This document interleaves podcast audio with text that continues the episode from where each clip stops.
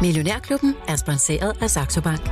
Vidste du, at din virksomhed kan nyde godt af de høje renter? Få op til 3,05% i positiv rente på dine overskydende midler helt uden binding. Hør mere efter podcasten. Millionærklubben fra Jørgen Vester med Simon Rikard Nielsen.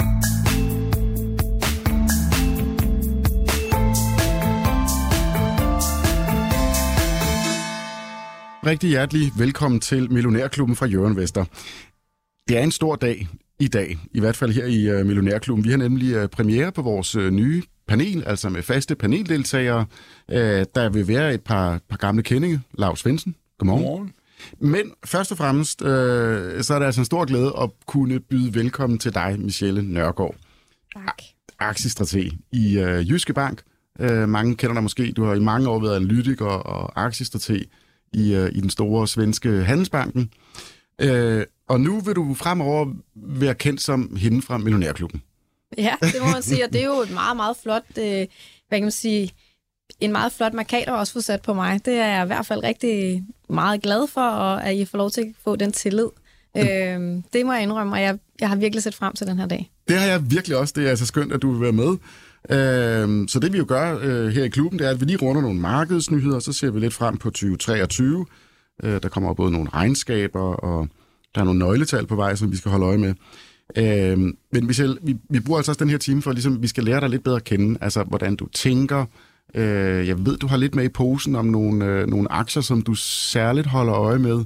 Øh, altså som, som, øh, som du synes, der har noget potentiale, måske. Mm. Øh, men inden vi gik i studiet her, så, så talte vi lidt om, hvad der egentlig har været nyheder i år, og, og Lav var det sådan, der er ikke rigtig sket noget øh, sådan rigtigt. Men, men der er jo altid markedet, vi kan holde øje med. Ja, ja, ja. Og der er en uh, interessant udvikling. Danmark versus uh, Wall Street. Hvad, hvad har du bidt mærke i, Michelle? Jamen det er jo, at hvor vi egentlig så i 2022, at, øh, at det danske marked var, var virkelig den her prygelknappe, man kan sige, der virkelig fik meget, meget tæsk og ændrede nærmest som en af de, de laveste. Øh, hvorimod USA rent faktisk var dem, der bare strøg afsted. Jamen, så har vi fået en lidt modsatte øh, effekt her i løbet af de første handelsdage, i hvert fald i år, hvor Danmark faktisk har udmærket sig ved at gøre det rigtig godt. Øh, man kan sige, at en af forklaringerne her er jo, at øh, ja, vi har blandt andet noget skatteoptimering, som betyder, at mange måske egentlig har solgt ud af de her, de her aktier øh, inden øh, årsskiftet, øhm, og så ligesom begynder at købe op i dem igen. Det kan være en af forklaringerne, men samtidig har vi faktisk også fået de her faldende renter. Og det har egentlig betydet, at, øh, at når vi har den her høje koncentration af de dyre prisfastsatte vækstaktier her i, i, i Danmark, jamen så når renterne de falder en smule tilbage, jamen så kommer de faktisk til at få medvind. Og årsagen til det, jamen det skyldes, at, at mange af de her dyre vækstaktier, jamen en del af indtjeningen, den befinder sig et godt stykke ud i fremtiden. Og når man så tilbage diskonterer dem med en højere rente, jamen så bliver indtjeningen, altså en fremtidig indtjening, mindre værd i dag. Omvendt, når det, altså undskyld, mere værd i dag, når renten den er lavere. Omvendt, hvis det så er, at når renten den er højere, jamen så bliver du så, at du tilbage diskuterer det med en højere rente, og dermed, jamen så bliver indtjeningen lavere. Så derfor er det rigtig godt, når renten den rent faktisk ryger tilbage, en smule tilbage, fordi så kommer vi til at, egentlig at få en højere værdi i dag, når vi kigger på de fremtidige indtjeninger. Og det er det, man kigger på, for der, hvad er det, du, du køber ind på som investor? Jamen det er jo en forventning om, hvad virksomheden kommer til at tjene inden for de kommende 12 måneder. Mm. Altså så når, så når renten den, den er stigende, øh, så er det... Så er det, øh, så er det, så er det skidt. Så er det selvfølgelig skidt, mm. øh, og det, men, men, det, men det er godt for de selskaber, som tjener penge her og nu. Ja, og ikke sådan noget, der måske bliver til noget om 5-10 år, øh, som har fået en over hatten i, øh, i 2022. Øh, Lav markedet er åbent. Ja. Har du ja, ja. mærke noget? Er det øh, stadigvæk... Øh... Ja, vi, vi startede fuldstændig på, på, på nulpunktet, men nu er vi altså glædet en, en, en tredjedel procent ned eller sådan noget, men det er helt småt og, og stille og så videre. Og jeg synes jo, nu siger du nyheder, men altså jeg synes jo nærmest, der ikke er nogen nyheder, og vi, vi går, jeg går sådan og venter på, at der skal komme nogen, det tror jeg kommer nogle update, altså sådan nogle, øh, mm, sådan nogle skud fra hoften, eller kan du vil, altså sådan at selskaber går ud og siger, at nu er året gået, og vi kan jo med de her SAP-systemer, hvad de har, de er jo voldsomt velfungerende. Alle selskaber, det er de altså. Øh, så kommer bogholderen ned og siger, jamen vi lægger 3% til den forkerte tid i forhold til, hvad vi, hvad vi sagde, men det er jo øh, vældig godt alligevel. Altså, det har været noget råderi. Og det balladen er jo, at fjerde kvartal og, og det mest, øh, vi kender jo de foregående ni måneder, ikke? Men, øh, men det, har, det har altså ikke været, der har været mange puff, og så kan man sige, jamen, så er det jo også et, et budskab at gå ud og sige, jamen vi ramt øh, stort set, øh, i, i, hvor vi var mente vi skulle være, og vi ligger sådan en lille smule for lavt øh, for højt eller andet. Og der, jeg tror, der kommer mange sådan nogen, fordi øh, vi, vi skal jo, de rigtige regnskaber begynder jo allerede at dukke op her fra cirka den 20. tror jeg det er, der hvor jeg har set nogen som jeg interesserer mig for, vil, øh, vil være Altså, du er allerede, altså i USA... Altså her er hjemme, jo- nej, i Europa. Europa Ja, i Europa er vi lidt ja. langsommere. I USA Nej, er der men vist 20. allerede det er jo i, i næste uge, der begynder Ja, ja, ja. JP Præcis. Morgan er den største. Fredag den 13. Øh, der får vi Ja. syn for savn. Det er jo en af de øh, helt store, vel ikke verdens største bank, jo et, øh, en af de helt store. Ja, ja, det er jo. Men, Men, men, men, jeg skal bare lige ja. forstå dig ret, fordi der, der, der går en lille måneds tid, før de danske årsregnskaber kommer, og så Jo. siger du altså, inden da, så kommer Ja. der sådan et par updates. Ja, det tror jeg. Jeg tror, der kommer en, en, øh, en del, øh, og ikke, jeg, jeg frygter dem sådan set ikke, men, men der må komme nogen, hvor selskaberne går ud og siger, jamen nu er øh, vi ramt ind i, i det og gik hjem, og så vil alle jo være glade for det. El- Eller, altså, fordi der, der er så stor uklarhed, og hvis du har været igennem noget roderi, er det jo rimeligt at informere os, der ejer selskaberne, om, om at det gik faktisk meget godt, eller vi, vi, det vi opfyldte det, vi havde sagt, mm. eller hvad det nu er, ikke? Og når du nu siger roderi, Lam, Ja, ja, så er det jo også jo, vi har jo så, haft så mange perlerækker af, af, af ting, som jo rent faktisk har været med til at kunne, kunne presse virksomhedens indtjeningsmarginer, ja. og som du selv siger, at vi kan havne på den forkerte side. Og det er jo blandt andet jamen, den her stigende inflation, vi har de højere renter, og vi har også haft jamen, ændring i forbrugeradfærden, som jo har betydet, at i lang tid egentlig har forbrugere, eller hvad hedder det, virksomheder rigtig, rigtig dygtige til at kunne over, altså overvælde de her stigende omkostninger for forbrugerne. Men vi kan jo så også se, at ved at forbrugerne bliver presset, både på en stigende inflation og de stigende renter, jamen, så betyder det også, at den her pose penge, man har jo hver måned, man kan gå ud og købe for, den bliver altså mindre og mindre og mindre. Og det betyder også, jamen, at, at det bliver svært og svært for virksomheden rent faktisk at kunne blive ved med og succesfuldt at overvælde de her stigende øh, omkostninger for brugerne. Og det tror jeg også, som du selv siger, Lav, det tror jeg virkelig, vi kommer til at være syn for sagen her i forbindelse med fjerdekvartalsregnskaberne, at vi rent faktisk kommer til at se, både forud for kvartals, øh, fjerdekvartalsregnskaberne, men også i forbindelse med selve regnskabsrapporteringerne, at vi kommer til at se, at hov, det bliver faktisk et wake-up call for markedet, at virksomhederne altså ikke kan i lige samme omfang i hvert fald blive ved med at overvælde de her stigende omkostninger for brugerne. Men det, jeg har glædet mig til, at du kom ind i studiet, Michelle, det er jo, at du arbejder... Ja, undskyld, Ja, ja. Må ikke misforstå, men du arbejder professionelt med det til daglig forstået på den måde. Du har jo også et helt team af, af aktieanalytikere, som du trækker på. Øh, og, og der foregår jo tit sådan lidt, lidt dialog mellem analytikere og virksomheder. Øh, så så i, i den sammenhæng har I da kunne opsnappe øh, et eller andet, der kan indikere whatever det nu er. Ja, blandt andet Pandora, der har vi øh, været ude og snakke med dem. Øh, det gør vi altid faktisk. Øh, analytikerne snakker faktisk med deres selskaber, lige inden at vi, vi har den her øh, regnskabsrapportering. Og der har de været ude og sige, at at der kan være en lille smule bekymring, når der vi i hvert fald kigger på i forhold til USA. Og det skyldes, at det Cine, øh, som er den her store øh, øh hvad hedder det, amerikanske smykkeskæde, jamen de har været ret aggressive i forhold til deres kampagner, øh, smykkekampagner. Øh, de har faktisk gået ud seks uger før Black Friday rent faktisk fandt sted, hvor de var ude ligesom at sige, men hov, I kan komme herind, så kan I komme ind og få noget rabat, eller I kan få nogle forskellige smykker øh, til en i hvert fald nedsat pris, eller noget ekstra oveni. Og det er noget, som man i hvert fald kunne høre på Maduro. Nu er de ikke så meget for en at gå ud og fortælle omkring, hvordan det går med salget, men i hvert fald kunne få nogle indikationer på, at det måske kan have ramt lidt øh, i hvert fald øh, salget, når der vi kigger på, på, på, på USA. Samtidig så har vi også set, at øh, selvfølgelig i forhold til Europa, jamen der var de jo ramt af denne her øh, brand på deres produktionsfaciliteter i Hamburg, og det har betydet øh, formentlig i hvert fald kunne, kunne også øh, mindske væksten en smule her i forhold til det. Så der er lidt smule bekymring, når der er i hvert fald et malurt badet forud for, for regnskabet, når vi kigger på Pandora her. I hvert fald noget, der i hvert fald kunne give lidt bekymrende miner. Mm. Dengang den nyhed kom ud, der, så troede jeg, jeg ser det op, kommer ind om morgenen, ikke? Så, så står der brand i Hamburg. Så læser jeg, så jeg troede, de havde købt noget mere. så var det en brand. Ja, Ja, no. Men det, kan jo, jamen, det er ikke engang løgn. Jeg, Nej, siger, ja, jeg det- tænkte, om de har jo sikkert fået købt noget nyt, øh, ligesom de købte troldekugler, og jeg ved ikke, hvad for noget, men, men det var det så ikke. Det var den ildbrand. Ja. Men, øh, Nå, det, det, er fair nok. Jeg havde, jeg havde fornøjelsen af at tale med deres CEO øh, i en Ja. ja. podcast, øh, altså, som Ja. vi kalder Millionærklubben CEO, hvor, hvor vi også taler om forretningsmodellen, og han siger jo også selv, at det er en, en brand virksomhed, Ja, ja. øh, frem for øh, noget som helst andet. Altså, det er hverken detail eller produktion. Det er jo bare værktøjer, men, men det er marketing, øh, der, der kører blandt Pandora, ikke? Der var faktisk en, en hale på, nu, nu jeg kommer i tanke om, vi taler lidt om, hvor godt det er gået. For jeg kan da huske lige her efter øh, den der med øh, øh en stor salgsdag i USA, øh, Black Friday og alt det der, så kom der ud fra det ene og det andet selskab, men nogle af dem, de, øh, de lå både til højre og til venstre, altså om hvor godt det var gået hjem, og det var jo sådan lidt, så sidder vi og klør sin og siger, det er jo ikke sådan, bare siger, nu skal du bare købe Walmart eller et eller andet. Fordi det var ligesom sådan, nå, den ene og den anden og den tredje, og så går der 10 minutter, så kommer der en til en, som nedgraderer, ikke? Altså, det var sådan lidt, øh, hvad, der var ikke nogen linje i det. Mm. Var, var det ikke sådan nogen? Jo, du har fuldstændig ret, men så sige, for i hvert fald Cineo var jo ude rent faktisk at sige, no. at de havde gjort det ret godt, altså i forhold til det. Og det var derfor, vi også så Pandora rent faktisk steg på, på, på de nyheder, i forhold til, da, da, da Cineo kom ud og sagde, men smykkesalget har faktisk gået, gået måske bedre end ventet. Mm. Og det var også det, vi så i forbindelse med øh, detaljsalgstallene. De har egentlig været, været okay, når det var, vi kiggede derfra. Øhm, og det var i hvert fald noget, som da du så afledte den effekt, jamen sagde, men fint, så kan det måske være med til at give noget, noget mere vand på møllen i forhold til Pandora, men så har vi jo så ligesom fået de andre øh, lidt modstridende øh, retninger, øh, holdninger i hvert fald for, for, for Pandoras øh, øh, øh, selskabet i forhold til, om hvordan det egentlig er gået så her. Fordi at Cine altså har haft den her meget aggressive kampagne, altså forud for Black Friday. Så vi ved ikke, øh, altså når Cine der siger, at det er gået godt, så ved vi ikke nu, om det er fordi, de rent faktisk har taget markedsandel. Måske er de mættet markedet ja. med smykker, smykker. Er det sådan, jeg Ja, altså det er i hvert fald, at de har været nok forud. Altså det er jo igen, vi har jo kun en vis pose penge, så hvis, det, hvis de har været så aggressive for for Black Friday, så kan det måske have trykket nogle flere forbrugere over i forhold til deres kæde, på bekostning af, om det så øh, på bekostning af Pandora. Mm. Så det er jo sådan helt det store øh, spørgsmål, og det får vi i hvert fald syn for sagen, når, når Pandora kommer ud og rapporterer deres øh, fjerde kvartalsregnskab. Det bliver spændende. Hvad med, jeg kan også forstå, DSV, øh, skulle der også være lidt om, hvad, hvad handler det om? Jamen det har rent faktisk været til den positive, svagt positive side, øh, da vi egentlig havde det her øh, øh, øh møde med dem øh, forud for, for deres fjerde kvartalsregnskab. Og generelt set, så øh, vil de jo stadig ved med at sige, at, at det, vi kan godt se på fragter, fragtvolumerne, jamen de er måske ved at, at tjekke nedad, i hvert fald når vi kigger på ære og de andre. De holder egentlig relativt fast i der.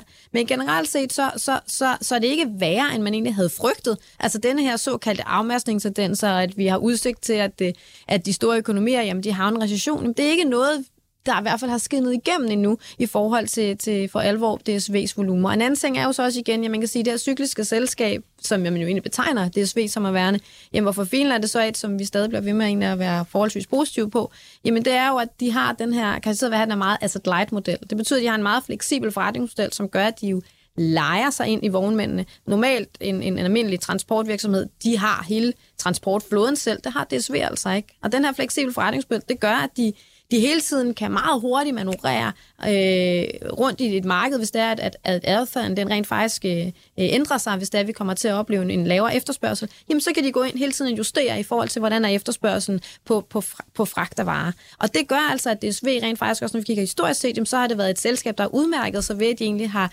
kunne leve med at generere en stabil indtjeningsvækst, altså også når det er, at vi har haft en nedgang i konjunkturerne, altså i forbindelse med en recession. Så derfor er det her selskab altså stadig et, hvis man siger, men det tror jeg ikke vil være helt dumt at være, hvis man skulle gå ind og lave de her forskellige såkaldte stock picks i forbindelse også med 2023, så tror jeg måske faktisk, at den også kunne gå ud og udmærke sig. Mm.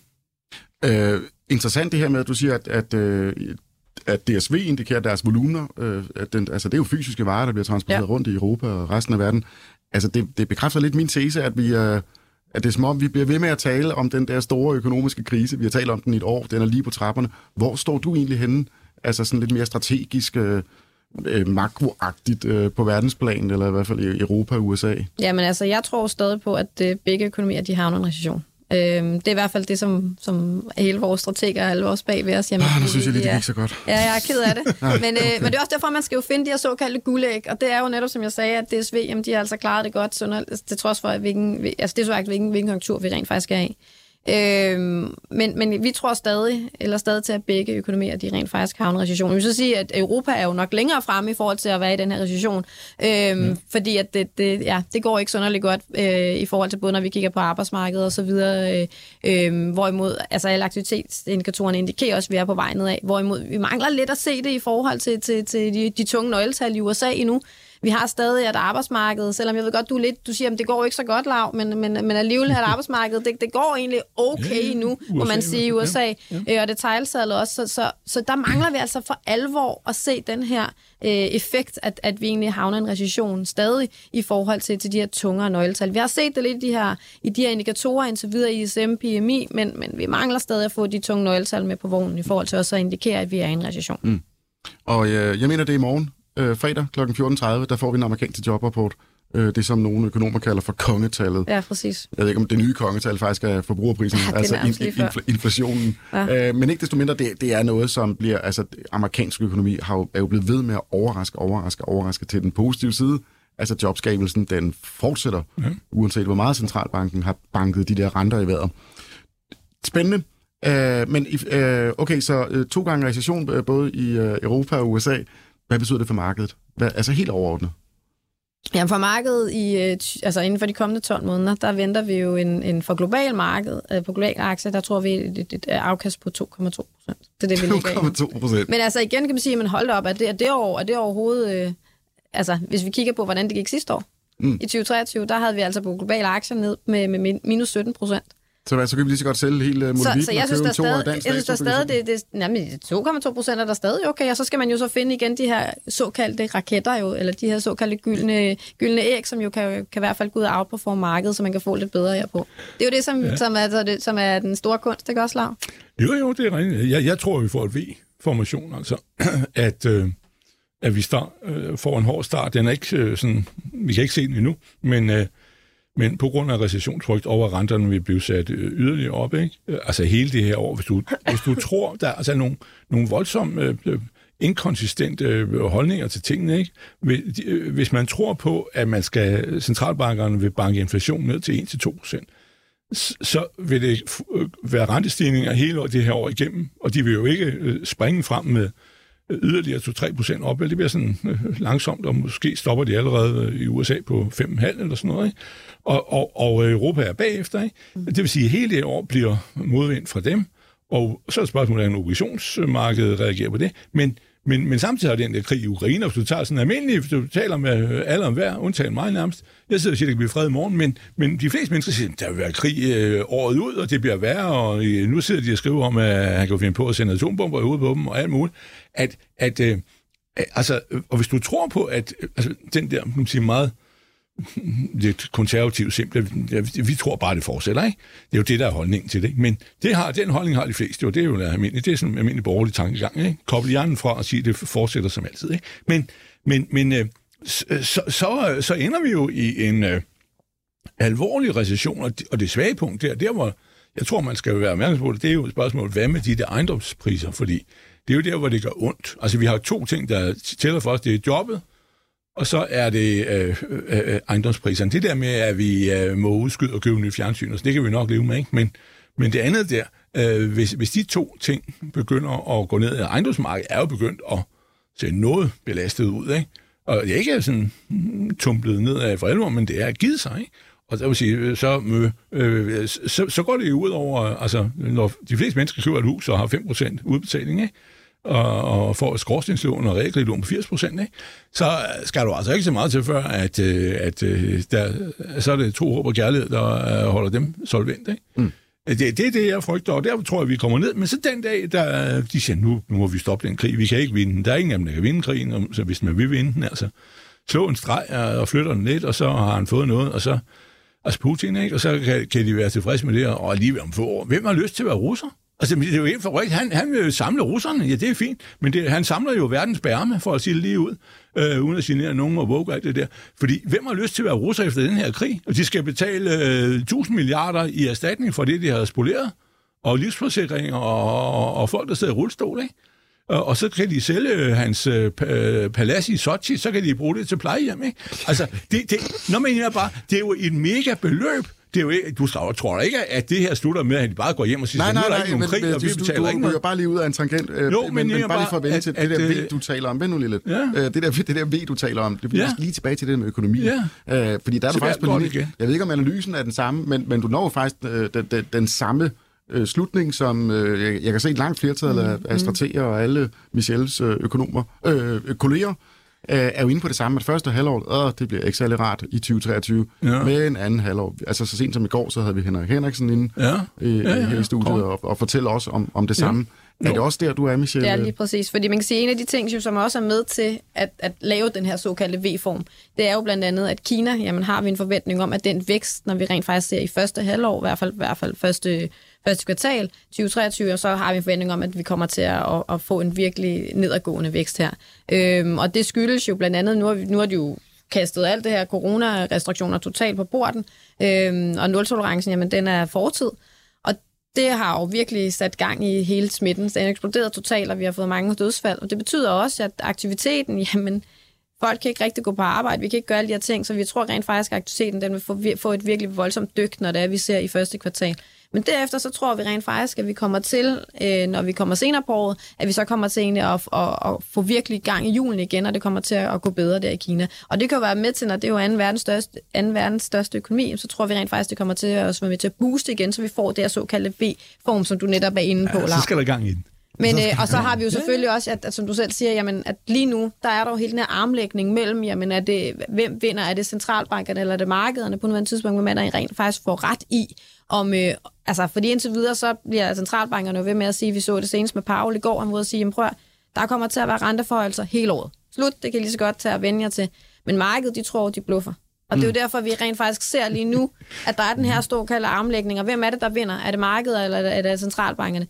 Som du også selv var inde på, Lav, så tror jeg jo rent faktisk også, at det, øhm, når det er, vi så ser, jamen, hvad er det, nu nævner du boligmarkedet, og du nævner selvfølgelig mm. også i forhold til, til arbejdsmarkedet, men også det der med i forhold til, hvordan at dine aktiver har det. Når vi kan se det sådan, at når aktiverne de falder, jamen så betyder det også, at folk de bliver også, de har jo færre penge til at gå ud og forbruge, men de er også mere bekymrede i forhold til, hvordan kommer fremtiden til rent faktisk at se ud.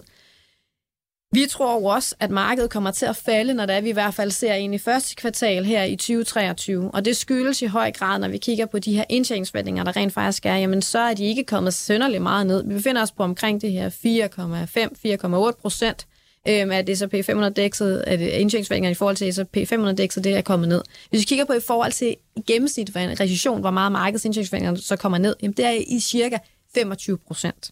Så fra 4,5, 4,8 ned til 25 procent. Der er buk med et stort gap. Cirka 30 procent. og som du så selv siger, at hvad er det, der skal få ligesom markedet ja. til at vågne op og sige, men hallo, hvornår kommer vi til at, at, at, at, at, ligesom, at, at samle sig og, og, og, gå samme retning? Jamen det tror jeg i høj grad, den her fjerde kommer til at finde sted. Så jeg tror, vi kommer til at få mange af de her såkaldte øh, Øh, overraskelser, siger, hov, jamen det står måske ikke så godt til, som vi rent faktisk har troet. Vi har jo hele tiden ludet os selv måske i søvn, at virksomhederne de er stabile, vi er ved med at, at gøre det her sønderligt godt.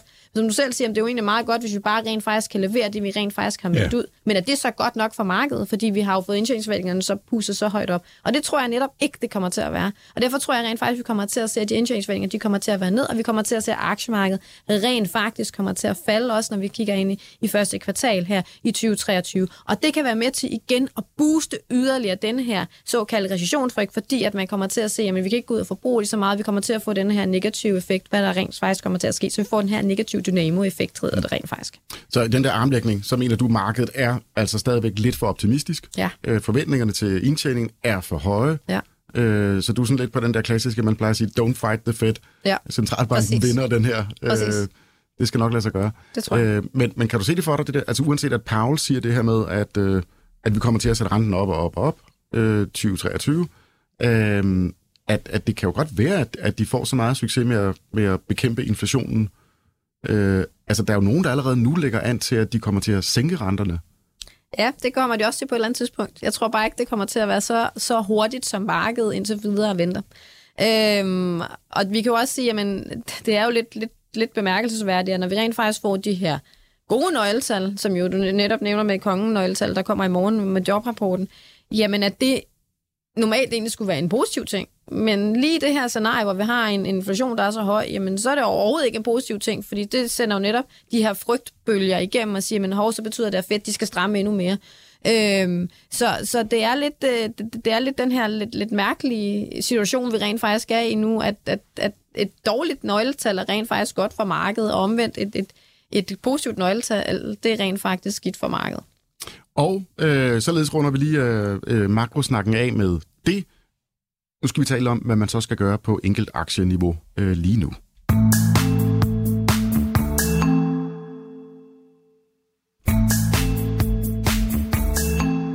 Ja, du lytter til øh, Millionærklubben. Mit navn er Simon Richard Nielsen. Med i studiet har jeg Lars Svendsen og vores debutant, Michelle Nørgaard fra Jyske Bank. Jeg siger debutant, fordi du er nu øh, fast paneldeltager i Millionærklubben. Det er pragtfuldt. Øh, jeg lovede lige, at vi skal tale om, øh, om øh, du, du kalder dem kursraketter, eller nogle aktier, som I har et særligt godt øje til øh, i jeres øh, team, Michelle. Øhm, inden vi når til det, jeg skal bare lige, lave bare lige forberede Ja, dig på en ting. Øh, der er simpelthen en, øh, en, en laserstorm, nej, en lytterstorm på sms'en. Ja, Øh, herinde, fordi rederierne er faldet. Ja, Ja, altså, ja, ja, er det. det, det er Tank, det er Torm, Ja, ja, det er ja, Norden, under, ja. øh, Baltic, Tørløst, altså... Ja. Øh, Det er fuldstændig rigtigt. Hermed, det. hermed, okay, godt. Jeg blev Men bare lige- øh, en bare del lige advare fattigere i går. Jo, det er rigtigt. Godt. Det er korrekt. Øhm, Ja. den, den gemmer vi lige. Ja. Øhm, Michelle, øhm, hvad, hvad, hvad, hvad, har du med os, øh, hvad har du med til os i, i lykkeposen? Ja, men det kan jeg jo godt forstå, at der er mange, der sikkert er interesseret i. Nu er vi ude og slå på trummer for, at vi regner med, at vi har nu en recession, og hvad skal man gøre? Øhm, vi er jo stadig i den overbevisning af, at når der vi har en recession, og det her usikre makroøkonomiske billede, at vi skal være over, altså overvægtige defensive sektorer. Når jeg så kan sige, at defensive sektorer, jamen så er det jo, jeg kigger nærmere ind på de her sundhed og stabil forbrug. Øhm, og, man, hvis man, og så også måske ja, stadig lidt forsikring i forhold til det. Så hvis vi kigger på en forsikring, så er almindelig brand, synes jeg egentlig er et sted, hvor man måske godt kunne, kunne være en aktie, som godt kunne, kunne være interessant her i løbet af 2023. Og jeg synes bare, det er interessant, du nævner den. Den taler vi aldrig om. Vi taler altid om Tryk og Top Danmark og sådan noget. Ja. Hvorfor det? Jamen, øh, det, det er jo fordi, de nok de, måske de er lidt større. Og så den her, det er jo sådan lillebroren, kan man sige, en almindelig brand. Men jeg synes stadig, at almindelig brand er egentlig relativt interessant, øh, fordi at øh, de har jo været ude og, og opkøbe øh, koderne jo. Og man kan sige, at de her synergieffekter, tror jeg rent faktisk kommer til at materialisere sig i særdeleshed i 2023, og det kommer til at føre til en, formentlig til en lønsomhedsbedring. Og det er rent faktisk ikke noget, som, som indtil nu i hvert fald er indpriset overhovedet, synes vi. Øh, I hvert fald ikke tilstrækkeligt i forhold til øh, almindelig brandaktien. Og en anden ting er så også, at når vi kigger på det tekniske niveau, jamen, så befinder den sig faktisk også på et relativt interessant niveau, øh, hvor man rent faktisk kunne gå ind og gøre noget der. Så jeg tror, at, øh, at, at det er en aktie, man, man måske godt kunne, kunne have med. Og så igen, jamen, med de her stigende renter, jamen, det er faktisk noget, som der kommer til at, at, at skal være rigtig godt inde på, på kistebunden, mm. også i forhold til almindelig brand. Og så har vi også en forventning om, at de her præmieindtægter, jamen de vil rent faktisk også være stigende, når vi kigger på almindelig brand. Interessant bud. Altså nu, øh, nu- jeg var ikke lige forberedt på, at du ville sige Nej. det. Øh, jeg synes bare, jeg kan huske, altså, his, hi, nu må lige hjælpe mig, Lav, Ja. historikken i almindelig brand, hvis man lige ser Ja. historisk på det. Øh, har der så ikke været meget sådan skud og mudder med, hvad bestyrelsen og den der fond egentlig vil? Du ved, så har der været en bank, og så skal den være større, og så skal vi sælge Den er banken. væk. Og, Den er væk. Jamen det er det, så er den blevet Ja, solgt igen. jo, jo, og jo. har, har, har, man, har, altså, har I sådan grundlæggende sådan professionel tillid til, Ja, det at, synes jeg at, at bestemt. nu er der en klar strategi? Det synes jeg bestemt. Alright. Og det er også derfor, at vi rent faktisk har den som en af vores altså, som vi synes, man skal have på sin radar i løbet af 2023. Altså, vi synes, at, de, at der, der er faktisk ret mange, det ligger ret godt i, i godteposen i forhold til, hvad vi rent faktisk synes, at der kan materialisere sig i løbet af 2023, og man derfor egentlig bør have den på sin radar. Mm. Og så Godt. er det, jo, det er jo så en af, en af de en. her. Og så har vi jo så Koloplast, som jeg jo også synes, den er jo så inden for de her medico, altså sundhedspleje-sektoren, hvis man skal kigge nærmere ind på det.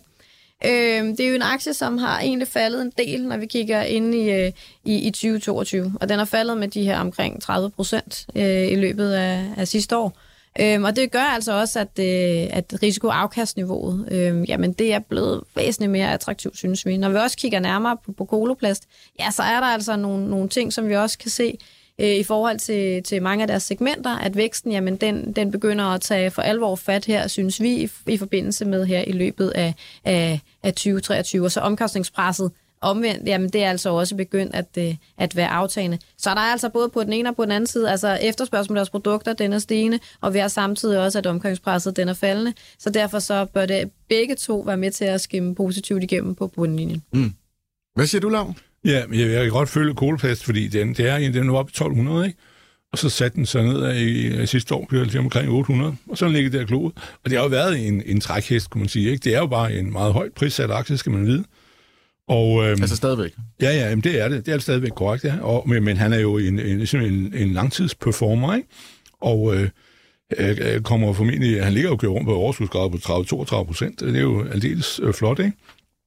Og så kommer de jo til at... Øh, nu skal de så også vise... De købte sidste år et selskab over i, øh, i Sverige, som... Øh, det var der, hvor Britt Melby var direktør, der hed Atos øh, Medical eller andet, som laver noget, øh, et, et produkt til noget helt forfærdeligt. Det er, hvis du har kraft i, i, i struben og alt det der. Skjoldbuskatten, ja. Ja, så kan du ligesom få innoveret sådan en apparat, så du kan tale og, og, og trække vejret og spise, og jeg ved snart ikke hvad. Men, men, øh, men det laver de, det er meget, altså det er meget, meget øh, snævert produkt. Det købte de jo sidste år, 1. januar, overtog de det vist øh, 22. og øh, for cirka 10 milliarder kroner. Og det er så det, det nye, fordi de har jo ligesom, de, de, det er jo en nichevirksomhed, som fylder deres markeder. De kan ikke øh, andet end vokse med markedet i, i kolostomi og i øh, inkontinens øh, stillet til mænd. Damer kan det vist, vist nok, men hvis man kan knække den kode rigtigt. Men, men, øh, men, øh, men det, det, det er sådan set så jo, men, men det er, det er bare sådan en, altså, hvis, altså hvis du sidder og siger, at Tante Oda har brug for en aktie, ikke? Øh, og øh, køb en, så jeg kan tåle at møde hende om fem år, ikke? Mm øh, til onkel Børges begravelse, så vil jeg sige, så er Koloplast god. Men altså ikke sådan en, jeg tror, jeg lige ryger i, i 1100, men, men, øh, men generelt, jeg tror, det der, jeg vil også tale med Persson om det, Persson har jo været ude og snakke med flere gange, altså medico-sektoren, altså de, som laver øh, udstyr som høreapparater og hele vejen nedad til noget, vi bruger som her øh, ved, ved kraftoperationer, øh, forbrugsartikler og, Øh, og hjælpemidler til også ved operationer, ikke? at, øh, at det, det, det er altså en sektor, som øh, må komme tilbage, og der har vi jo, og svært har så også det der, han hele tiden med Geting, Elektra og Arjo, og også den der, som hedder et eller andet der ind til.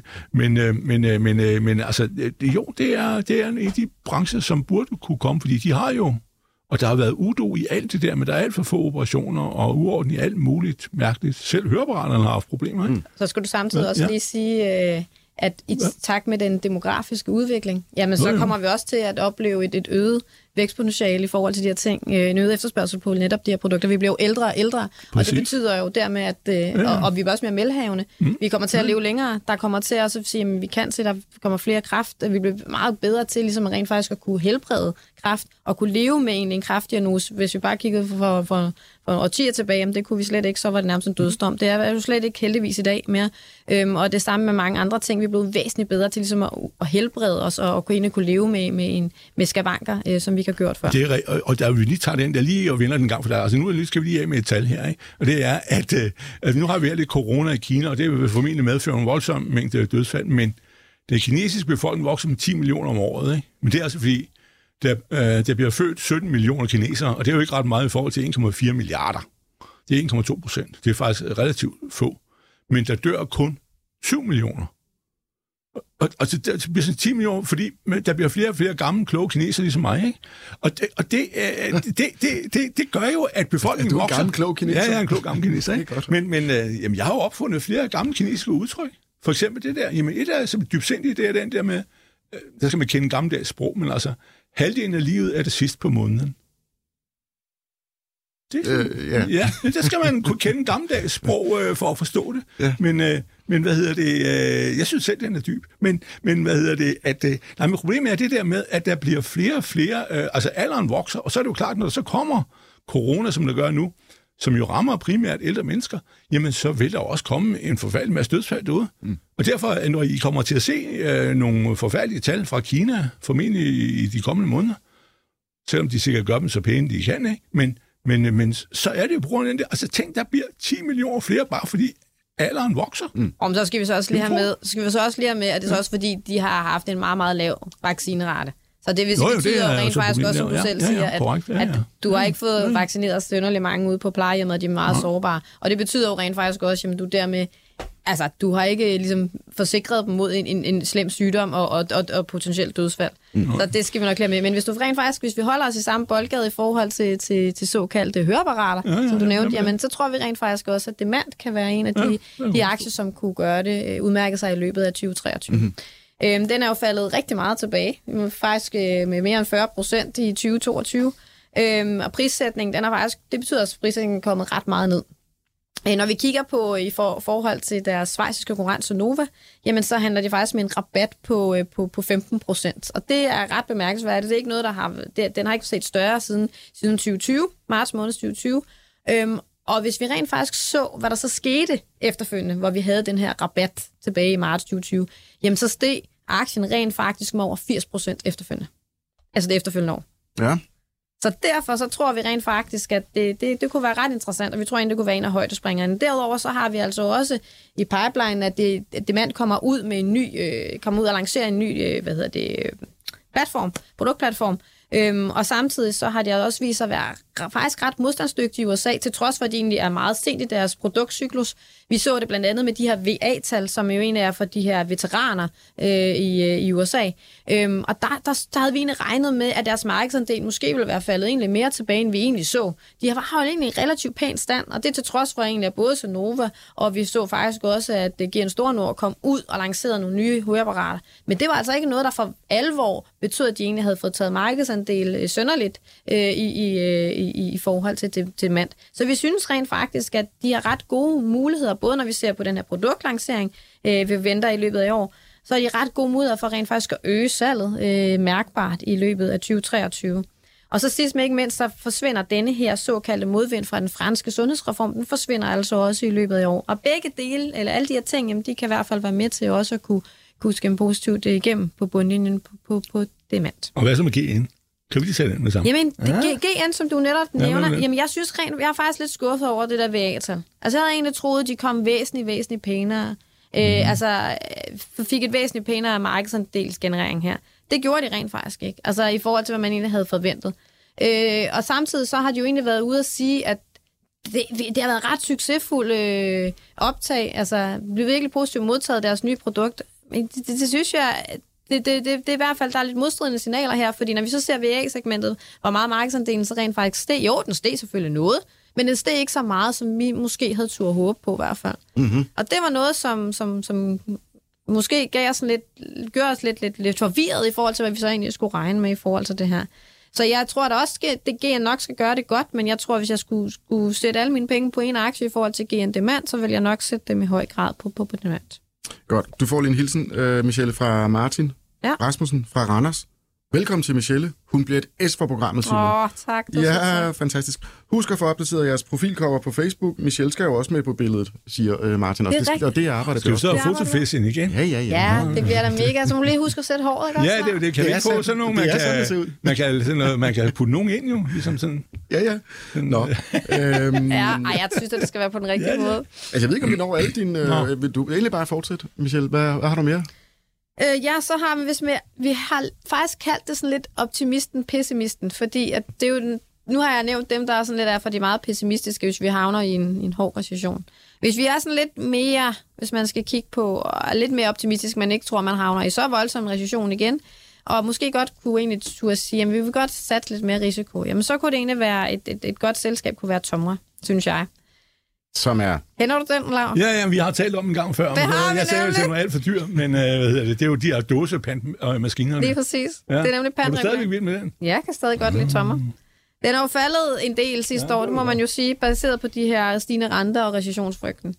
Øh, men den er jo relativt upåvirket deres forretning, øh, når det er, at vi har en konjunktur. Fordi det er ikke sådan baseret på en såkaldt efterspørgsel, det er meget mere, hvad kan man sige, altså det er jo reguleret i forhold til, til, til helt op på... Øh, på, hvad, på, på samfundsmæssigt niveau. Altså det er jo simpelthen politikerne, der går ud og siger, at nu skal vi altså gå ind og indføre den her lov i forhold til, at vi skal, vi skal genanvende meget mere øh, pant og så videre, og hvordan det egentlig skal udvikle sig. Så det er rent faktisk dem, der egentlig går ud og gør det. Samtidig så har de jo også altså efterspørgselen for øget genbrug, og det er cirkulær forbrug, som vi kalder det for. Tomre, de har jo så også den her grønne øh, klimaprofil, og jeg ved godt, at der er måske nogen, der siger, ja, men er det så et postgang for tidligt og sådan noget.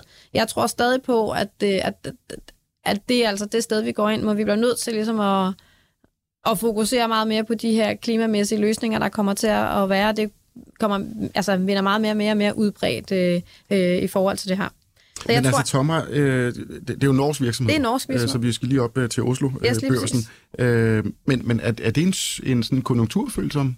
Nej, nej. Nej, det er det nemlig ikke. Nå, og det var nemlig det, jeg sagde, fordi at deres vækst er, er, ikke, er ikke konjunkturbaseret, fordi Nå, jeg troede bare, det var, det var fordi, du sagde, at det var en... Øh, altså, hvis man er optimistisk og tror, at økonomien... Den Jamen, det er rigtigt, men det er ned. måske fordi, igen, du skal se på, nu har den jo været sat sig ned i forhold til de her, de her renter, og det er måske også det, man tænker, jamen, hov, jamen, skal man så overhovedet have den her? Hvorfor skal man, er det, er det lidt for tidligt i forhold til klima? Der går man rent faktisk måske mere hen i de der, som vi snakker om, de mere øh, sundhedsmæssige, øh, altså sundhedspleje og, og stabil forbrug.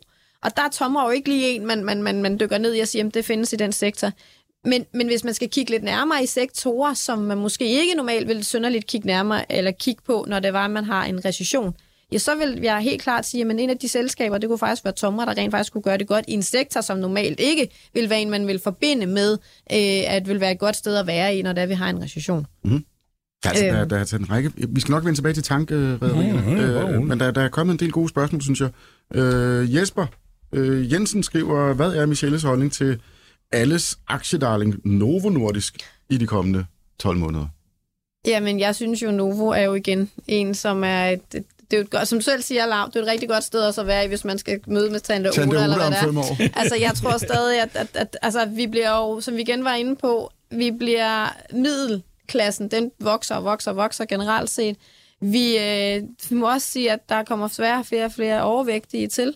Øh, og det betyder jo, at vi kommer også til at udvikle mere af de her følgesygdomme, såsom diabetes. Dermed bliver der ved med at være en strukturelt stigende efterspørgsel på netop insulin jo. Og det er jo Novo Nordisk jo helt store, øh, store matodont jo. Og så i forhold til fedme, jamen der er de jo også jo vist lovende resultater inden for rigtig mange områder, hvor man, hvordan man skal tage de her piller, og hvordan man rent faktisk forbedrer øh, hele øh, vilkårene for, for folk, der både er overvægtige, men også i forhold til, der har diabetes. Både med, at vi går hen til det her orale piller, og vi ikke skal tage, hvis man ikke skal have en insulin, så skal man måske kun tage det en gang om ugen, hvor man måske før skulle tage det flere gange dagligt. Så man er blevet væsentligt bedre i forhold til det her. Der er Novo altså en af de her klare mastodonter og markedsleder inden for det område. Så jeg tror, jeg vil slet ikke være bekymret i forhold til, til, til Novo Nordisk øh, at have den i ens portefølje. Slet ikke, når jeg, vi, vi kigger ind i de her recessionsudsigter, øh, udsigter, mm. som, som vi har en forventning om. Okay, så lad mig være djævelens advokat, fordi okay, der, der er jo øh, en rød tråd igennem hele det her med, med sundhedsaktier og medico, mm. og altså den globale megatrend med aldrende befolkning og livsstilssygdomme. Ja. Øh, så der er en strukturel efterspørgsel, der bare vil stige og stige og stige. Øh, men spørgsmålet er jo altid, øh, hvornår man som investor øh, risikerer at betale for mange penge, fordi øh, altså, vi har jo talt om den her megatrend i mange år, øh, så prisfastsættelsen på øh, Novo, Coloplast, øh, Demand osv., øh, er det slet ikke en bekymring for jer? Kvalitet Jo. koster penge. Og så er må det man bare- jo så også bare sige. Jamen altså, undskyld. Men altså, det er jo lidt... Øh, det, det må jeg jo bare være ærlig at sige. Altså, ja, det er selvfølgelig klart, at træerne vokser ikke ind i himlen, og man skal også kunne ligesom, igen, som du siger, stille sig selv spørgsmål, hvornår er, er, er, er nok nok? Altså, hvornår er, er, er det bliver tingene for dyrt? Men indtil videre, jamen, så synes jeg stadig, der ligger noget strukturelt, der gør, at, øh, at vi godt kan retfærdiggøre den høje prisforsættelse på de her aktier, som jeg netop har været inde og nævne. Så det er altså også en kronisk høj værdiansættelse af de her virksomheder. Sådan er, sådan er det altid, og sådan vil det blive ved med at være. Det vil jeg nok sige, ja. Godt. Øh, så en anden virksomhed, som, ikke, som altså på de samme parametre, man må sige, ikke er så højt prissat. Øh, hvad siger dagens gæst til vores højt elskede Mærsk? Det er Torben fra Aarhus. Ja, Den er da billig. Ja. ja. De samme parametre. PE, hvad vil I have? Øh, egenkapital for Jeg er nu øh, 30 på et optimistisk skøn, og AP Møller er på et pessimistisk skøn, vel øh, Altså den, 6. den, den pris, man betjener for altså en, for, en krone for, for, for overskud, ikke? 2023, ja, det er Ja. sådan noget lignende. Det er Altså, det, jeg vil jo stadig sige på en helt kort bane, nu snart har vi snakket om det her såkaldte V, Mm, ja. øh, der vil jeg nok være en smule påpasselig. Fordi mm-hmm. vi kan se, at fragtraterne, de bliver ved med at falde. Øh, det, det tror jeg kommer til at fortsætte. Fordi at hvorfor falder fragtarterne? Det er jo igen udbud og efterspørgsel. Efterspørgselen på fragt og varer, jamen den er faldende. Den er aftagende. Og hvis vi kigger i en recession, så har jeg meget svært ved at se, at det lige pludselig skulle vende rundt, og man kommer til at have et ønske om at skulle få fragtet endnu flere varer. Tværtimod.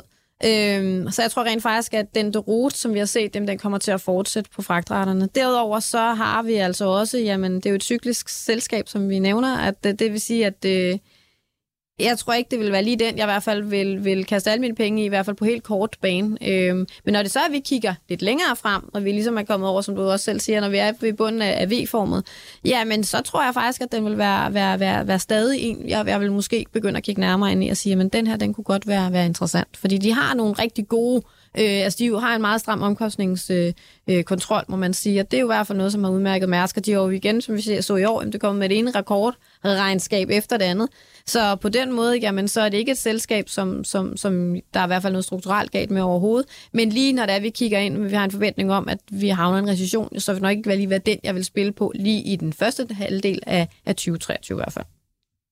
Lav, Mærsk. Ja, jamen, jeg er jo optimist, fordi jeg mener, det er fuldstændig korrekt, at det er jo en, som er eksponeret mod øh, en, øh, en recession, og det øh, ved alle, og så videre, og, og øh, ved jeg, det er ikke nogen, øh, jeg blamerer eller noget, men det er jo et spørgsmål om, hvor, der, hvor stemt bliver den recession, og ja. hvor galt vil det blive for dem. fordi pointen er jo den, at øh, de har jo tjent på, altså det regnskaber, de har forløb i år, der har de jo tjent, øh, de jo næsten fordoble indtjeningen fra et ja. ekstremt højt niveau, ikke? og på at sejle rundt med 5% mindre. Altså, det er jo, altså hvis du var ude ved efterspørgsel og sådan noget, så vil du sige, så skulle priserne jo falde som sten, og det er de også begyndt at gøre, ikke? Men, men det er jo så meget at spille af, og de har jo en, altså, der er nogle ting hos AP, som er perfekt, og det er, at nu har øh, under corona, der lært folk, at de er nødt til at betale for transport og have en øh, troværdig partner, som kommer med kassen til tiden. Og det er det, gamle Møller kan. Ikke? Og det andet er, at de har jo ingen, øh, altså på grund af det med den grønne omstilling, så øh, der, der, der er de jo kun i gang med at prøve sig frem med, øh, der kommer øh, hvis 18 eller 17 nye store containerskib, men det er jo kun udskiftning af noget gammel skram. Så derfor, altså, de andre, de investerer som sindssyge. Øh, orderbogen for containerskib er 50 procent af den sejlende flåde. Hos AB Møller, der er den jo altså 17 ud af 340, ikke? og så har de cirka 300 de charter. Ikke? Så ved jeg, det er jo ingenting. Det er, er, er 5 procent øh, af egen flåde, og så meget mindre af det hele. Så derfor har han, han står smadret godt i i, i, i, i, fordi han sidder og venter, og han venter jo, fordi han ikke ved, hvorfor nogle skib, de skal bruge til at kan sejle på noget grønt fuel. Det er det, han gør. Der findes i øvrigt, jeg vil gerne øh, øh, for vores allesammens gratis øh, Danmarks Radio. De havde et program her mellem jul og nytår med øh, den afgående direktør derovre fra øh, Skov. Ikke Rederiet Skov, men øh, det var engang noget, der hed. Men øh, kan du huske det? Nej, hvad ved skoven om, men det var dem, der boede næste år ved Langebro. Men, jeg kender men, skov og ko. Men, men, men, ja, men, det var med, men, men øh, hvad hedder det, at pointen var, han havde, der var faktisk meget godt uh, program, og han fortalte noget om det hele, hvordan det var, mm-hmm. og alt det der, og hvor meget han arbejdede. Ved hvor meget han arbejdede? Det var faktisk den sjoveste oplysning. Han arbejdede fra kl. 8 om morgenen til kl. 18 hver dag. Mm-hmm. Altså, øh, hvad hedder det, 10 timer om dagen i, øh, i fem dage, og så arbejdede han søndag eftermiddag, plus rejser. Så hvis nogen har lyst til at gøre karriere og blive chef af Møller, så det skal regne med sådan en en reelt øh, 60, øh, 70, 80 timer om ugen. Nå. Men øh, nej, så jeg, jeg, jeg, tror, han kommer ud øh, on top, og han kan klare det, men det bliver noget, øh, noget rod, fordi der kommer for mange nybygninger ud, og de vil jo begynde at melde sig her, øh, øh ikke lige i begyndelsen af i år, men øh, senere på året, men så skulle mm. væksten gerne komme igen. Men altså, det er den situation, det er så spørgsmålet, hvor, Øh, hvordan øh, står det? Jamen, han står sådan set godt på det punkt, og indre værdi, altså indkapital per aktie, skulle gerne være 25.000, nu er det regnskab, der dukker op her. Snart den kan du købe til 15.000, og de forandrer den i år med... Men er det fordi, du har noget udbytte, der... Øh, ja, så kommer du noget tilbage som udbytte, ikke? Nej, det, det, du flytter jo bare dine egne penge jo, fra, det er klart, det der vil der være et udbytte, og det bliver jo nok øh, 3500 kroner, eller 4.000 måske, right. per aktie. Men, men, men altså, øh, det kan du købe til 15.000, du siger, er det en god idé eller en dårlig idé? Jamen, de er kommet for at klare sig, ligesom DSV vil klare sig. Godt. Michael Nå. skriver ind, Dejligt med Michelle. Klar tale. Et mega løft til klubben. Jeg er helt enig. Uh, Michelle, du får al rosen i dag. Det, ja, det er pragtfuldt. Og nu, og Lav, du får alle uh, oh, Nu skal jeg oh, skideballerne. Ja, grund af rederierne falder. Ja. Vi kan stadig nå det. Kom ja. så med det. Jamen, Hvad det var, altså, i går havde vi... Udslag, altså, den er ja. rødglødende herinde. Jamen, jeg ved det godt. Hvad foregår der? Jamen, det er jo hver gang, øh, når det går en forkert vej, så kommer øh, øretævnen. I går havde vi et ordentligt dyk for rederierne. Jeg kan også se på min DTO til det er 295. Jeg var oppe på 318 øh, den øh, første øh, mandag. Ikke? Nu er jeg nede 295. Der kom et ordentligt hak i går på rædderierne. Der var nogle af dem faldt med 8 procent. Og hvad er så årsagen? Det, jeg kan, ja, altså kort fortalt, kan jeg ikke svare det. Det er 10-20 procent ah, over de, over de seneste par uger. Øh, Nå, jamen, så har du taget meget med. Men, øh, men altså, det var i går, det gik helt, helt galt. Ja. Der var i tyden nogen, som solgte ud med arm og ben af stort set alt, hvad der havde en skrue øh, bagved. og, og hvad hedder det? Nå, det blev der. Og, og, og, men altså, en af årsagerne, fordi tankmarkedet har det sådan set godt nok, det er ikke på nogen måde brudt sammen. Med, vi har lige kommet nye tal for, hvor meget det er produceret olie i december. De var højere, end de skulle være. Men, men øh, der kom jo, øh, der ske, er sket det, at øh, Baltic Dry Index, som nogen øh, sidder og kigger meget på, og det er jo så boldbåde, og så med Salma Korn, kul og jernmand og sådan noget. Tørlast. Ja, tørlast. Ja, tørlast. Mm. At det er jo faldet fra, det gik over Ultimo i 1515, og i går kostede det 1100, og... Øh, 76. Og det, øh, der er røget 200, hvad, hvad, 350 point af det er 22 procent. Men problemet er... Det er jo et regulært kollaps. Nej, ja, men det er så problemet, hvor godt er det indeks? Fordi balladen er, at det indeks er ikke særlig godt, fordi øh, her for 7 år siden, der købte Singapore Stock Exchange Baltic øh, øh, børsen i Mercantile, hedder den vist, over i London. Og øh, det var jo sådan hensyn lidt søvn i markedet, og så skulle der jo gang i den. Det var en fondsbørs, der købte Øh, og der var ikke rigtig noget handel, fordi der var så få den tid fragtmarked. Så de introducerede i futures og alt muligt andet, og så har de gjort, hvad de kun for at puste liv i det. Og derfor er, er, er, er de der BDI-tal, de er faktisk langt væk, som mig bekendt, fra de faktiske slutninger. I gamle dage var det jo de faktiske slutninger for skibe, som Lav, jeg simpelthen nødt til, altså på vegne af lytterne, Ja, godt. Øh, du kan jo ikke forklare en, en så stor nedtur på Jo. aktiemarkedet med, at der er et bagvedliggende indeks, der har skiftet leverandør, jamen, problemet det er jo, der, tal, der nej, men problemet er jo, når der er kommet et chok, hvor de sidder og siger, at bondmarkedet er ved at krakke. Ikke? Ja. Det, er jo, det er jo faldet med 25 procent. Hvis du sidder og kigger på tallene, så fra 15-15 til 11-76, ikke? der er der røget 25 procent af øh, i løbet af tre dage. Så sidder de og siger, hold nu kæft. Hvad så med alt det andet, som er, så kan vi bare sætte derned og vente på, at den ene vælter den anden. Ikke? Men Øh, selvom tror det- du ikke, at det... Jeg tror, det, det er det, der sker. Okay, så du tror ikke, det kunne have noget at gøre med, at nu begynder det at gå op for markedet, at, øh, at Kina-eksplosionen, eller hvad Ja. hedder det, smitte-eksplosionen Ja, ja, i Kina, den ja. er, bliver ved med at fortsætte, Ja. og at det betyder, at vi kan ikke efterspørge lige så meget olie, vi kan ikke efterspørge lige så mange andre ting. Vi ved, at Kina er en af de største importører af mange råvarer. Ja. Tror du ikke, det Ja. kan måske have en betydning for, at vi også rent faktisk ser, at, at, øh, at det her Baltic Dry-index, det rent faktisk sætter sig så meget, som det rent faktisk har gjort, og vi derfor har fået, at som du selv siger, folk ligesom har solgt ud af de her øh, Jo. aktier med, med skruer i enden. Jeg tror, det er, jo, men jeg tror bare, det, det, det, det er sådan for alvor trikket nogen. Det passer med din V-forklaring, ikke? Altså, jo, jo, jo, det er korrekt. Men, men hvad hedder det? Er, er pointen er så også det, du siger, at der er jo et sted, hvor der også er noget galt. Det er olieprisen. Den er jo øh, røget ned nu ja. i 75 eller sådan noget, ikke? men, men konkret, Øh, så altså Norden, Norden, Frontline, de får Torm og så videre. tæsk hele banden. Men, men jeg hvad, hvad, hvad gør du? Jamen, jeg sidder på hænderne, og så øh, jeg er jo gået noget lidt kvid her i løbet af december, så jeg skal nok ud og, og stikke fingrene i hullerne og købe nogle flere. Øh, men nu er der altså en del af dem, jeg ikke kan øh, få lov af lillemor til at købe flere af, fordi der bestyrelse, hvor man siger, stop nu, nu har vi så mange. Altså, det er jo lige det, hvor mange har du, ikke? Men nu har jeg jo heldigvis reduceret mig i torm, ikke? Jeg havde torm herop til, og nu har jeg torm ned øh, Men du til har lige under knald, og jeg har en ottendel tilbage af de torm, jeg havde. Ja. Men, øh, men Og, og jeg Norden har du stadig, og... Ja, jeg har knap halvdelen af min Norden, men, øh, men altså, øh, så, så ved jeg det, at, øh, men det er det, det, det, du er udsat for. Så spørgsmålet er, har markedet ret øh, i, i den forudsigelse, at, øh, at øh, er det en stor recession, som du, du taler om, og at, øh, at det hele skal, skal ned og vende. Samtidig så kom der jo ud, at nu vil kineserne åbne for at importere kul fra Australien. Det har de jo boykottet i et stykke tid. Der kan man så sige, at hvis de skal hente i Australien, er der kortere end at hente i, i Brasilien, ikke? Men, øh, men så, eller Sydafrika, men øh, så i den forstand er det jo ikke positivt. Men, men det er jo også, fordi de vil øh, have, have gang i julen igen. Så ja, men der er en, øh, en ordentlig smækker, og øh, så er det, er det en købsmulighed, det mener jeg. Men øh, eller er det bare øh, smid det hele og løb din vej? Det, øh, det, det er Så selvom at Kina kommer til, at vi har, regner med, at aktiviteten den går ned i første kvartal, Ja, ja, ja. så vil det stadig være, være nogle aktier, du vil sige, jamen, dem skal vi købe ind. Ja, det mener jeg, øh, fordi det, det, øh, altså, det, når solen kommer til at skinne igen, og det gør den altså i løbet af måske til sommer, ikke? så skal der jo brug på det hele Jamen, det er vi enige om, Ja. men så er spørgsmålet, Ja. om det ikke er en postgang for tidligt. Jo, jo, jo, du kan lade dem, lade dem, lade dem ødelægge hinanden først, så skal du øh, feje op, ikke? Men, øh, men øh, ja, jamen, det er, øh, og det, det, altså, det, det, jeg forstår godt, at de er blevet forskrækket, fordi det er noget af, af en, øh, det er et hug. Jeg synes også, det, jeg, det også overrasker mig, men øh, altså, kun en tåb frygter ikke markedet. Altså, når først de begynder, så bare, bum, du, så bliver der skudt. Mm. Så vi må lige øh, ro på nu. Jeg Men- mener, man skal holde ud, men øh, sådan Man, man skal holde ud. Ja, det Øh, mener jeg, men altså, det, det er en, en, en, øh, en ordentlig smæk, det må man sige. Det er en afsporing. Men, men det er jo øh, tit, når man ser de her riser i lakken, øh, at, at så bliver det ved. Altså, der kommer mere og mere. Nej, fordi det er jo et marked, hvor du sidder og siger, basalt set er efter, udbud efterspørgsel jo øh, sådan set tundt nok. I stedet for tankt. Mhm.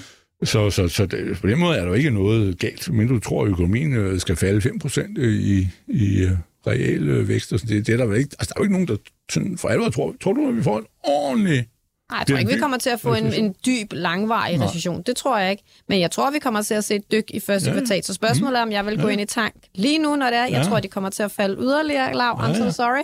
Men Og så, så- må du også være der og købe. Så må du love, fordi du skal ikke bare sidde og sige, at det skal ned. og så det er siger jeg heller ikke. Det siger heller ikke. Men når det så er det rigtige tidspunkt. Norden på 320. Okay. Men nej, det har jeg ikke sagt. Nej, nej, nej, nej. Men jeg sagde Du til må dig... love mig at købe mere Ja. tank. Men, men når det er, jeg synes, at vendingen kommer til at ske, så er jeg fuldstændig rigtig. Så kommer det til at også være nogen, der Så er det bare med hverdag, du. Ja. Ja, nå. Så jo, men det, Men det, timing det, er var, altid svær. Jamen, det var en hård omgang. Det var, altså, det var, den var slem. Ja, det bliver spændende at følge. Hvordan er den lige nu? Ja, vi har lige øh, et minut tilbage. Jamen, altså, Norden er ned med 7 procent i dag. Torm var i hvert fald vist også øh, 4-5 procent, så du sidder, ja, Altså nu er, her øh, til morgen. der er yderligere. Ja, the falling knife Ja. is coming. Sådan er det. Trist. Men øh, spændende tider, og øh, uanset hvor det ender hen, øh, og øh, selvom du ikke har lovet at købe øh, tank på et tidspunkt, Ja, det så jeg vil jeg sige tusind tak for en øh, rigtig stærk øh, debut. er mig, der takker. endnu en lytter skriver ind. øh, vi, skal, vi skal have Michelle Nørgaard med øh, oftere. Jamen, det kommer jo hver torsdag jo. Ja, det er hver eneste torsdag ja. Ja. fra øh, resten af 2023. Det kan vi jo næsten godt Yes. nå, ikke? Jo. Godt. Øh, tusind tak, Michelle. Tak. Og tusind tak, Lav. Øh, Ja. Tak fordi, at du, du står op for dine investeringsbeslutninger. Ja, så kan jeg og- forsvare dem igen i morgen. Ja, ja. Så er jeg sikkert fået udladet kurstaben. Ja, du er tilbage igen i morgen, og der kan I også skrive ind til, til Lav på Ja, ja, ja. 42 42 03 21. Tak for nu.